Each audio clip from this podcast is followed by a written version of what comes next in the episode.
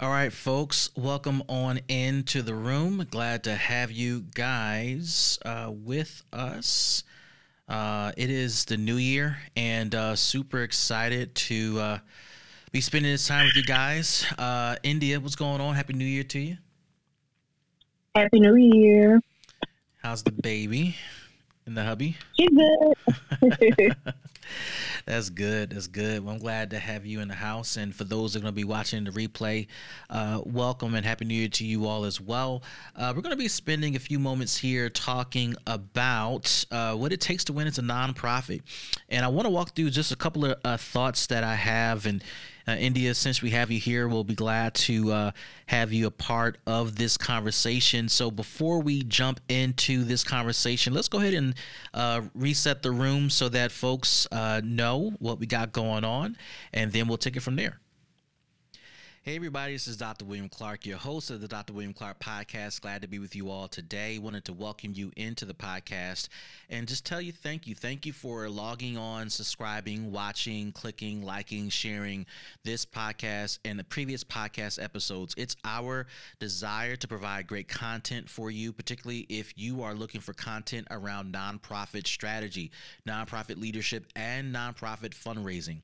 As you uh, engage in this particular podcast, I'm going to ask that you take a moment to not only take notes as we get started, but also take a moment to share this particular podcast episode with someone in your life who you believe can benefit from this. This can be a colleague, this can be a friend, this can be a partner, it can be a stakeholder, anyone you think can benefit from good content around nonprofit stuff. With that being said, guys, let's go ahead and get into our show, and I'll see you guys on the other side. All right, so let's go ahead and get into this topic today. We're talking about what it takes to win as a nonprofit. India, I have about four things here, and and what I'll do is I'll I'll probably talk about one and uh, just toss it to you to give some thoughts and feedback uh, to our audience here, and then we'll just uh, we'll make our make wait work we'll work our way through this list. Uh, when I think about planning, uh, when I think about winning rather for nonprofit organizations, I'm specifically thinking about how we define winning uh, as an industry. And, and and so what does that mean? What should it mean to us uh, as nonprofit leaders as nonprofit operators? What should it mean to us to have a winning mentality? So the winning mentality that i do want to use as a framework here for our conversation is focused around how well we are doing serving our customers at the end of the day, the work that we're engaged in is specifically designed to uh, produce results for our customers. We do this uh, so that our customers are getting the resources that they need, they are a part of our journey and we are a part of their journey. And as a result, and as a consequence of us supporting them and serving their needs, uh, we have to include in our definition of winning uh, our ability to serve our customers and to meet their needs wherever they are uh, on their journey and within the life cycle of their process from getting from point A to point B. So, if that isn't the leading factor for you, you might want to reevaluate how you and your organization defines winning. And it's all about the customer.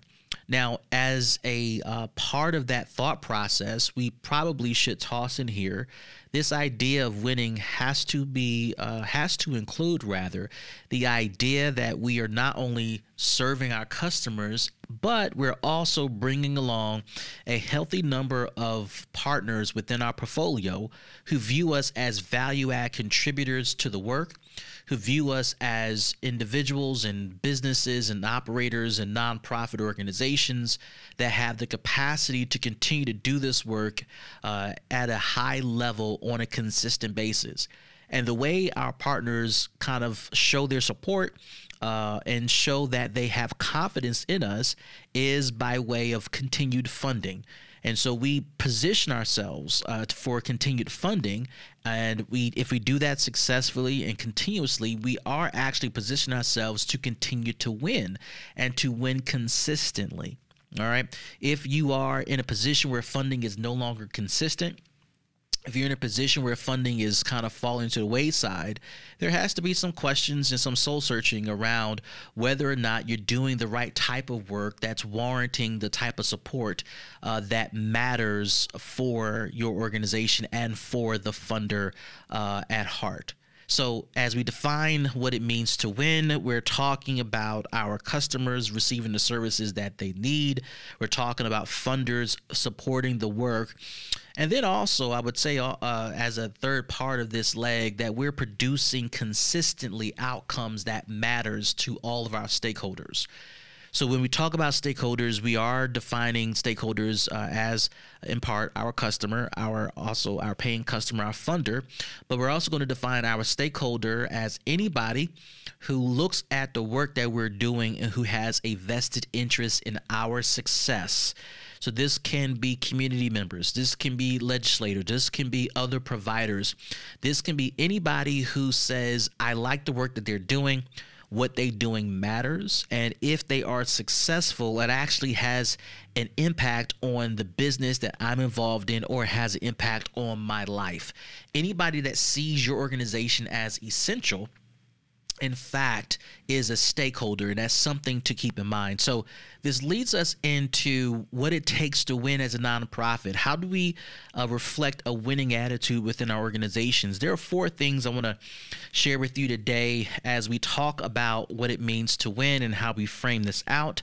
Uh, the first one we'll talk about uh, is this idea of planning and planning consistently and eh, as we've had this conversation on this podcast, and as we have reflected often within this podcast, planning is essential and it has to be a standard part of the work that we are involved in and the work that we engage in. If we're not successfully planning, then we're not putting ourselves in a position to track the work that we're trying to accomplish day to day quarter by quarter, year after year. Planning has to be super important and it has to be a priority enough that it's not just something we do once every blue moon. And when we do it, we produce it and put the plan in a corner uh, inside of a, a picture frame in actuality, the plan that we put together has to be a living document that has uh, all of the core content, all of the elements that defines how we describe success from moment to moment, from day to day, from every transaction with our customers. And if there is an absence of planning, if we don't follow the plan, then we're actually setting ourselves up for failure. Before I toss it over to India, I do want to make this particular point too that when we begin to talk about planning, I am not just talking about strategic planning, which is important. I'm talking about planning of day to day activities, the planning of what we're going to do to run the program from day to day, what we're going to do to manage the more complicated and the less complicated things of our work. If planning is not a part of the cultural fabric of your organization, you're putting your organization at a significant disadvantage and the absence of plans not just strategic plans but just plans action plans project plans puts you in a position where you run the risk of your organization not winning uh, india we'll toss it over to you to have to, to kind of share your reflections on that first point of planning Gotcha. Thank you so much. Um, as far as the planning, I definitely agree with you. Um, a lot of people fail for planning because we get busy with everyday life and everything that comes with life is that we literally just stop doing whatever needs to be done. Planning is a forever process, meaning like you should be planning all of the time and effectively planning. Um, some ways of effectively planning is not waiting to the last minute to do board meetings, not waiting unless you need to do a quick board meeting. Um, not waiting to the last minute to try to plan events and then you get upset when nobody shows up or not waiting to the last minute to do ask for you know, funding, but you haven't properly found ways to actually obtain it, or you haven't even gotten your bank account or anything like that. Like you have to properly plan.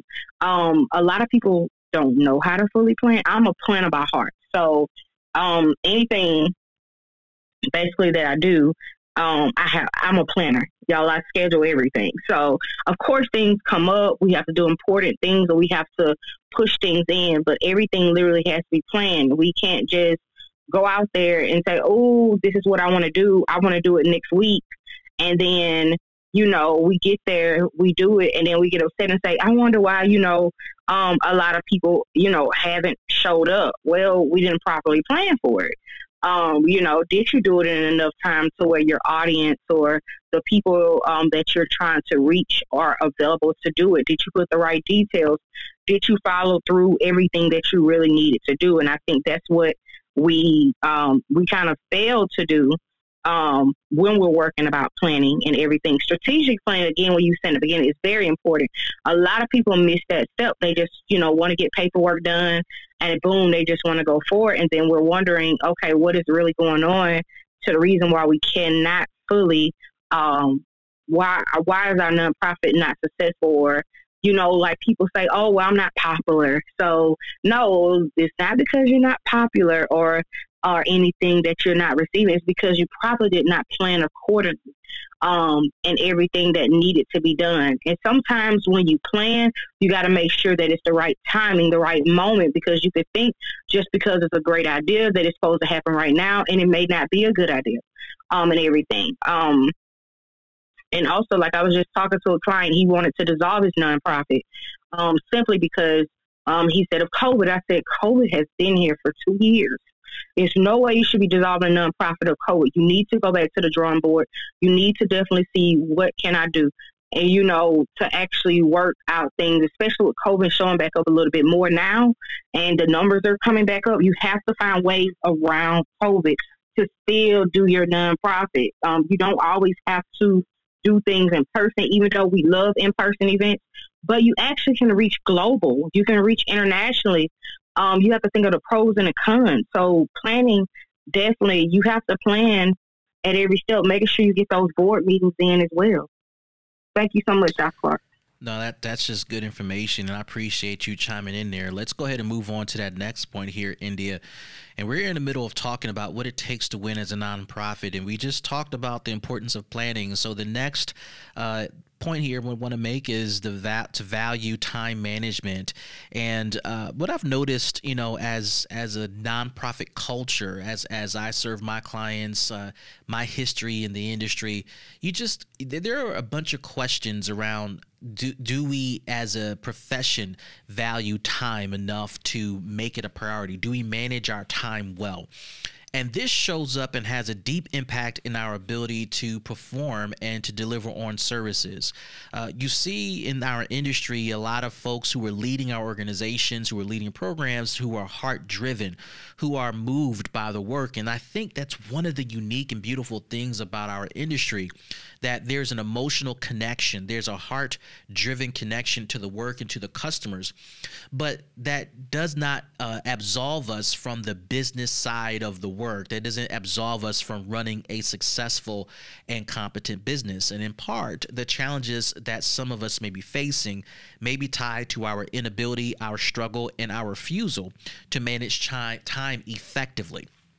So when we're talking about time management, there's the big picture uh, in terms of time management from the lens of strategic planning. How do we govern our time from moment to moment, month to month, quarter to quarter, year to year, so on and so on. But there's the daily grind of time management, particularly at the program level, that is a huge struggle for a lot of folks. So folks want to serve and want to meet the need of the community and solve problems, and it matters and it's important, but we do so at the expense of running a successful program. Can I tell you, folks, that the more you're able to honor time, the more you're able to organize your time on a daily basis, on a moment to moment basis, the higher the quality of your program will be. See, India, there, there's an assumption that as a professional, as a nonprofit professional, that the more time I spend with someone, the more likely I'm able to produce a higher quality program. And the reality is that is not true and that is not an absolute guarantee. In any form of business, it is not proven that the more time you spend with someone, someone, the higher quality the exchange will be, the higher quality the program will be, the higher quality the revenue will be. In fact, what generates higher revenue, what produces a higher quality exchange or interaction with a customer is how you manage your time and in effect how uh, the customer feels like you're managing their time if you're running programs without the discipline of time, discipline of structure, the discipline of dates, the discipline of, hey, if you don't enroll by this point, we're going to have to push you into the next cohort and actually stand on that. If you don't honor time when you have scheduled appointments and you don't and you don't uh, uh, communicate to your customer uh, that they have to wait until the next slot is available and it might not be available for a couple of days, then you're running the risk of running a program that doesn't respect your time. And what ends up happening, what ends up happening is when you don't respect time, your customers won't respect time. Customers are going to be responsive to the culture that you're setting between you and them, and they're going to be responsive to the culture of your program. And when customers learn that they can just show up late, they can just infringe upon your time, it's going to create other backlogs within the program operation process that ultimately will show up at the wrong time and it can destroy your program. It can put funding at risk. It can put relationships at risk etc india you want to chime in on that point of time management here? Ooh, I think I feel like we was trying to preach. But um listen, y'all. When I say that it is very important, um really important to get this aspect. Um, everything you said, I literally have more implemented within the last couple of months because what happens is if we try to, there's no problem with allowing a few minutes and moments. Uh, let's let's talk from a professional point of view. Then i will go into the nonprofit founder point of view, and then to the people that we actually deal with. Um, on a professional point of view, even if you are a consultant, Central Standard Time, and um, you have a client that always shows up 10 to 15 minutes late, um, that's not that's not good. Um, at some point, um, you have to really catch a hold of that, and you have to hold people accountable. And I'll say that I personally went through this as a business owner, like setting up appointments for people to do their paperwork. I would say an appointment, let's say, for example, it's 9 a.m. in the morning. It gets 9.07 a.m. And I'm like, I allow 15 minutes for someone to be late. Things happen. Trust me. So if I don't see you, it's like, okay, where are you? You know, and then so the nice person in me, because I'm very nice, and I have a heart. My heart goes sometimes. I have to also remember and stand on it, like you said, actually stand on my policy. And so I would say, hey, this is a courtesy. I'm inside of Zoom waiting on you, you know, and everything. And then the person said, oh my gosh, I'm sorry.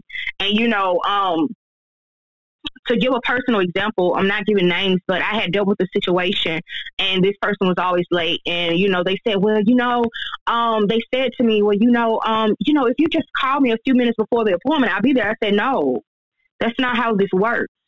I said I do it the same way our doctor's offices do it, you guys. My doctor's office lets me know a week in advance, and sometimes, depending on the doctor's office, they let me know the day before. I let all clients know 24 hours in advance, or at least the day before, um, directly that there is an appointment the next day, and I personally let them know. I don't even use Calendly or anything because it because I just I'm more personable. So I send that message to them personal, and then they confirm. If on the day of the appointment you're late directly, um, it is not my responsibility. It's not my responsibility to re- keep reminding you directly and you forgot. We all forgot. We all forget things. Get me wrong. But I literally had to go back to that client and say, hey, I'm not going to do that. That's something I'm not going to do. I definitely will remind you the day before, but use your calendar. I don't know where we got to the point where it's not my responsibility to remind. When we go to the doctor's appointments, we get our appointment cards or we put it on our calendars. We need to learn how to use our calendars. We need to learn how to use time management skills. We need to learn how when we say that, hey, this is going to appear at this time, that we actually stick to it. And you're right, Dr. Clark, when we don't stick to our policies, we allow people to push us over and then we're wondering why our businesses are not doing the or are not handling the correct way.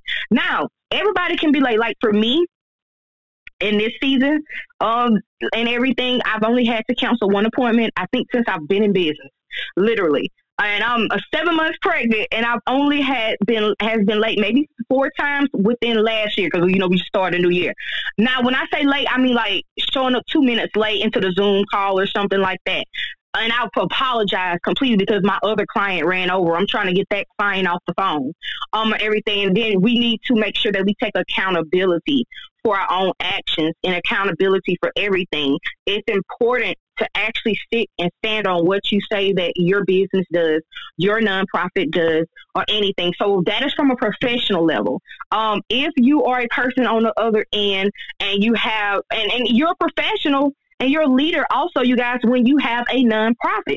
So when you are a nonprofit founder um, and everything, you need to stick to what you say you're going to do. If you have a program that you stated that this is what you're going to start, we're going to start at 11 a.m. and we're going to do a brunch then okay, I understand allowing maybe 15 or 20 minutes. Start on time. I don't I don't go by I'm sorry, colored people time. I, I know that's what we sometimes do. Oh, we allow okay, that's fine. Allow people 15 minutes maybe to be late, but start that program on time. What that does is it teaches them that this is our policy um, and everything. We're not going to wait till you just show up. We're going to start. Because if we continue to run off of those times, then we actually we're we're we're we're we're downing our own businesses or ministries or whatever we we are actually doing. We take church as an example. When we church start at eleven, church starts at eleven. You know, and everything. Maybe a couple of minutes behind, but it starts with or without you. And so it doesn't mean that I don't value you as a person because I started. No, I'm going to start on time and everything. And that's what we need to do as nonprofit founders as well. When we have our organizations, when we do our events, start on time and everything. You can allow 10 to 15 minutes or if you want to allow in the beginning something else to occur so allow those few late people to come in. But do not become an organization to where you're always late. You're not showing up. You're you're not actually if you say you're going to feed the homeless on this date but nobody somebody goes down there to help you but you're not even down there. Don't be the founder that's always late. You know and also your board your team your volunteers keep those they should follow the same standards um, as you and everything. They should be on time. They should show up for the job. They shouldn't always be late. You know, you don't always want to be known for a person that is always late as well. That's not a good look. I don't care. I know a lot of times we play about, oh, you're always late. no, that's something we should not be. Um, and we need to learn to use time management. And it's important that even when we use time management, that the people that we are serving, that it's important that they get all of our time for the moment that it is because that we value them and then they value us. But I'll stop there. I don't want to take over Dr. Clark. But but it, it struck a nerve because I was like, I've really been working on time management, not for myself, but actually for everyone that I serve. And so when people come into even Hartman Consulting, because I'm a founder, nonprofit founder, and I'm a consultant. So when people come in, you know, I have to give them the rules and regulations. And that few moments they're late, I'm like, hey, and I would literally correct them. You know, um, and I was telling someone, um, I will correct a pastor, I will correct an apostle, I will correct anyone because at the end of the day, we're handling business, and I understand. You know, I'm not your secretary, so if you need to be reminded of something, I understand that. But definitely, definitely, my time is important and I value my time with you. So just it's very important to, for us to have time management, value our time. Time you can never get that back. Time is money. So we need to be very important. We need to do better this year. Back to you. Yeah, and the reason why this matters, um, you know, India talked about it from a uh, a management perspective, let me let me just say this before we move on to the next point here. The culture you set organizationally around time management and planning is the same type of culture that will show up in the exchanges and transactions between your staff and the customer you're serving within your targeted community. And if you're trying to help your community raise its its level whatever that level is to its next level, perform different, make different choices. You want to be the standard bearer. You want to set the uh, behavioral example of what you value. And you want to set that example as a teachable moment for every member of your community who may be looking for uh, some services from you. So if you uh, work for a youth uh, youth serving organization and you're trying to mentor youth, which is a very generic and broad term, one of the ways to show mentoring is not just during the workshop period that you have, but also how you teach youth to respect your time and your space. And by them learning how to respect your time, they're respecting the time of someone they love and trust and respect. They then begin to learn the behavior of respecting the time of other people. And it becomes a new behavior for them that they're able to embrace and display. So this has a ripple effect up and down the organization. Let me just pause for the calls really quickly. My name is Dr. William Clark. Her name is India Hartman. And uh, we're talking about uh, how to win uh, as a nonprofit here in 2022 and beyond. And uh, we've talked about planning, we talked about time management. Uh, let's go ahead and talk about leadership skills. This is something that isn't talked about enough. Um, I'm classically trained in this space, and so I have a deep passion for uh, leadership. And, and what I will say about this without going full nerd is that leadership is all about the ability to influence people to accomplish a common goal. Leadership is about the ability to influence a group of people to accomplish a common goal. How you influence people varies from relationship to relationship. It varies from organization to organization, but there are various ways to influence people, including intellectual uh, stimulation and intellectual curiosity. You can influence people by behavior. You can influence people by decision making. You can influence people by uh, finding what inspires them. You can influence people by incentive. You can influence people by planning, so on and so forth, and so on whatever it takes to influence your people outside of fear and anything that's nefarious, uh, you want to utilize that to have an impact. Because the goal as a leader is to move an entire organization, an entire portfolio of stakeholders and funders and customers towards a desired outcome, a desired goal. Everybody that's a part of your influence campaign, which is another way of saying your leadership, require different things they're not going to need the same type of influential uh, buttons to be pushed. And so you're going to have to be nuanced in your leadership, but you're going to have to have a philosophy to your leadership. Well, what is your philosophy? Perhaps as you're listening to this particular podcast, you're trying to think through what is my leadership philosophy? Well, you can steal exactly what we're talking about. Maybe your philosophy is going to be tied to effective planning, top to bottom, uh, for complicated and non complicated things. We're going to be a planning organization and that my leadership is going to reflect that. Maybe your leadership philosophy is going to be inclusive of time management. I'm going to respect your time. You're going to respect my time. And when that doesn't happen, we're going to call that out, even amongst our customers. We're going to perhaps add to our leadership philosophy that I'm not the only leader, but everybody in this organization is going to be a leader of some sort of process or team. In some cases, some people are going to be leading both. And then maybe uh, the fourth element we're going to talk about is relationships, but uh, valuing relationships as well. These four things that we're going to talk about in this particular podcast can be a part of your leadership philosophy. And so, when you have this philosophy and you establish this philosophy as the key driver of how you make decisions and how you uh, drive for outcomes for the customer, for the funder, for the stakeholders that care about your work, it then shapes your leadership approach. When you are devoid of a leadership philosophy or you don't manage according to your philosophy, you're going to get a bunch of results that you're not going to be happy with. And it leaves you in a position where you're not winning as a nonprofit organization. India, what are your reflections on that part about leadership?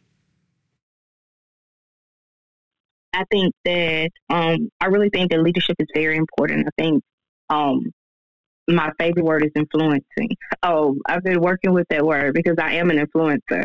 And I always tell people that when you influence, let's influence in the positive manner um, and everything. Let's influence in ways that would literally value um, value our people that we deal with, our communities that we deal with, um, and everything is very important. Um, learning leadership skills, um, training to be, become better even in leadership. I feel like there are always ways that within leadership that we can become better people.